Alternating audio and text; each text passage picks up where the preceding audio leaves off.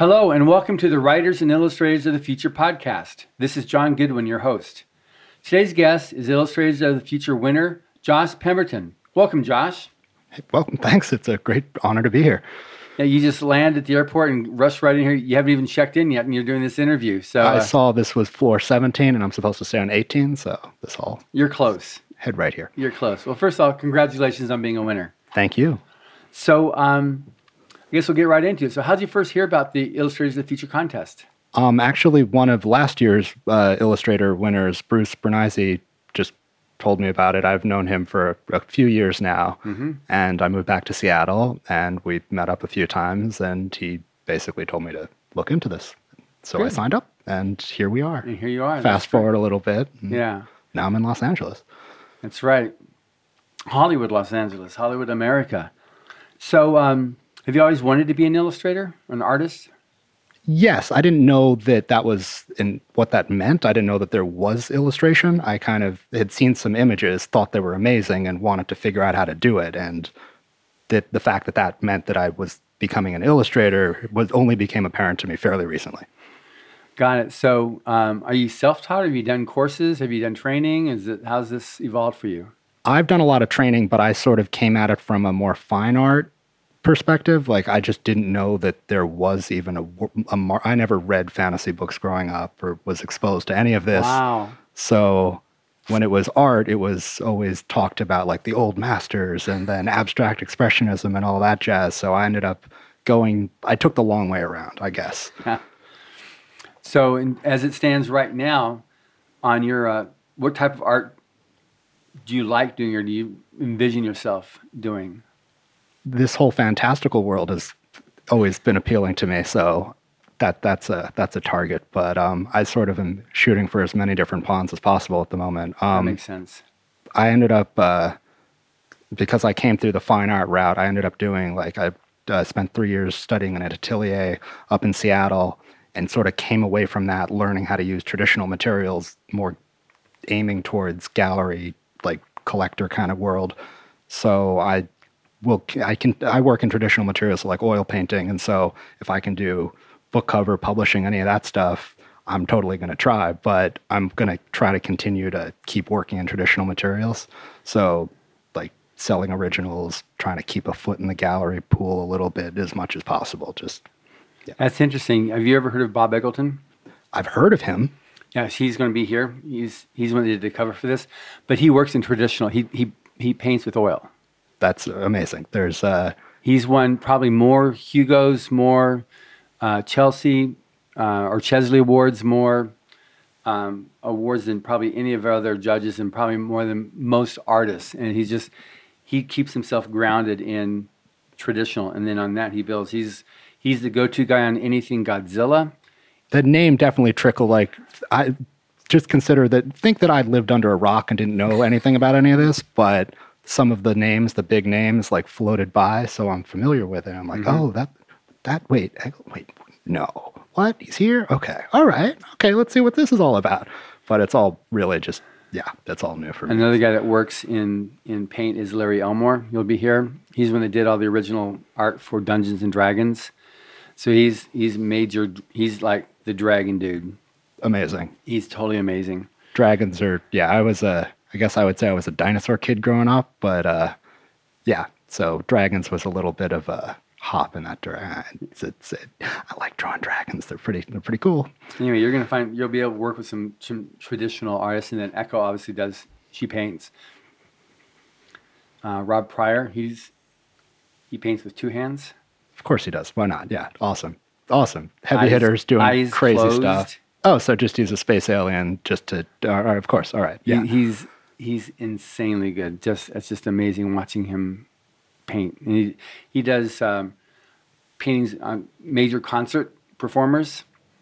He'll be up on the stage painting uh, while they're performing, and then present at the end of this. It's just like sure. All right. he's, he's just he's just uh, he's a rock this star. is all this sounds ridiculous and amazing and hilarious and i didn't know that any of this even existed so sure why not yeah two-handed painter why not yeah yeah he's here oh yeah of course let's go exactly, exactly. Um, all right, so um, we've established how you moved in this direction of, of art. So tell me about the, the pieces that you submitted uh, that won the contest. Um, hmm. So I, I was exposed. I sort of made the pivot, so to speak, um, after I was exposed to Spectrum magazine, and kind of was. So I had an idea of like, I like this fantastical stuff. This is really uh, appealing to me, but I didn't know that it existed. So then I went and, uh, after learning about that, ended up getting uh, my MFA at the Academy of Art University down in San Francisco. Um, finished that up two years ago, and so these pieces were part of my publishing illustration portfolio that I made while there. So um, I was sort of at the time trying to hit different marks a little bit, like uh, yeah, just sort of uh, targeting different genres a bit. Yeah. So if I remember correctly, nine, yeah, um, I had a mermaid piece that was uh, I kind of uh, I like sort of uh, classical um, kind of going back to the source material a little bit. So I ended up doing something of uh, like mermaids, more sirens, less Little Mermaid, and a little bit more uh, intimidating, I'd say. Yeah. Um, so that was one of them. I had something that I did sort of targeting like the voodoo genre. So it was like kind of a voodoo man doing like hold like sort of levitating a frog. And then the last one was, or well, I guess this was actually the first one, but um, it was sort of a, it was inspired by kind of a Midsummer's Night Dream kind of thing. So like the trickster character, kind of the fairy sort of magical chaos, a little a little threatening also. Um, so like kind of a leaf person, kind of, uh, or the leaves making a person or a person coming out of the leaves, kind of reaching towards the viewer, I guess. Yeah. Well, kind of, I guess that's what it was. So yeah, those are those are the three. So Good. And then you did a piece for that's that's being uh, published in volume 35. So tell me about that. Um, well, so they you guys paired me up for an with an illust- with a writer who I'm really excited to meet, and um, so the story is it's a little complicated. There's sort of three different narratives that are sort of coming together simultaneously through the story. So What was the name of it? uh, are you the life of the party? And so, to not give too much away, I'll try. Um, our main character Eddie is spends the entire story sitting in a chair doing things, but he never leaves the chair, and so that's one of the stories is telling you. One of the lines is telling you what's going on there. Another is what he's seeing through the screens. So he's sort of uh, interact. He's what he's doing on the ch- or in the chair is affecting what he's seeing on the screens to other people. Um, and then the final story is while he's or the final aspect is while he's sitting in the chair, he's uh, um, sort of filling out one of those little teen uh, quizzes for like little magazine teen quiz. And are you the life of the party? Which is so the last one is more of uh, what's going on in his memory and his past, and it all comes together in a uh, the story is it packs a packs a bit of a wallop kind of a have some scotch and lie down and decompress afterwards it was uh it was a dark week thinking about it but it was really like the more i was thinking about it the more ideas were coming so that was a lot of fun Yeah, that's one of the things with. I mean, it's back from the Pulp Fiction days too. The illustration and storytelling, how they really work well together. They they enhance each other. I mean, illustration, not just paintings, but illustration, because the illustration itself will will take a, a snippet of that story and like I was like, wow, it makes it makes you want to read the story. Oh, yeah. Well, I mean, that's kind of the appeal of illustration. I was always interested in how images can communicate things. And this is sort of the practical application of that in the commercial world, as far as I understand. Yeah. But I mean, there's countless more, but in the, in my particular trajectory, um, yeah, it's, uh, it was, a- it was very, uh, it was I wasn't thinking originally I was trying to I was thinking of making it more literal, but because the story is such a complicated web of interconnecting things, I ended up sort of targeting the mood a little bit more and Right. kind of alluding to the stories rather than just sort of because the, the the thing that I loved about the story is that it's only at the very end when you kind of understand what you've just read and it all comes together. Yeah. So I didn't really want to give it away, but I wanted to hint at it, and that was uh, a lot of fun. Sort of thinking of more abstract ways to hint at what was going on rather than this is Eddie. This is what he looks like sitting in a chair. That's I don't know. It's less interesting to me at least. So Yeah, no, no, you did a great job of, of dealing with that story. I'm sure Mike is going to love it. oh, thank you. Thank yeah. you. So um, you mentioned trajectory. So how do you see your trajectory going at this juncture of your life? I'm chasing all the kittens. Um, so I like, I left grad school being uh, illustration. I'm gonna chase illustration.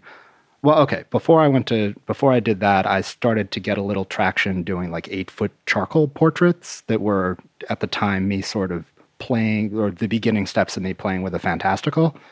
Um, and then, so when I came back afterwards, I was like, oh, it's illustration time, but I really kind of want to do something for me a little bit. And then the guy in the studio next to me is a gilder, so gold and silver leaf. So I have some stuff. Of course, then I'm chasing that kitten, which is running in an opposite direction. Still trying to chase the publishing. That is my goal.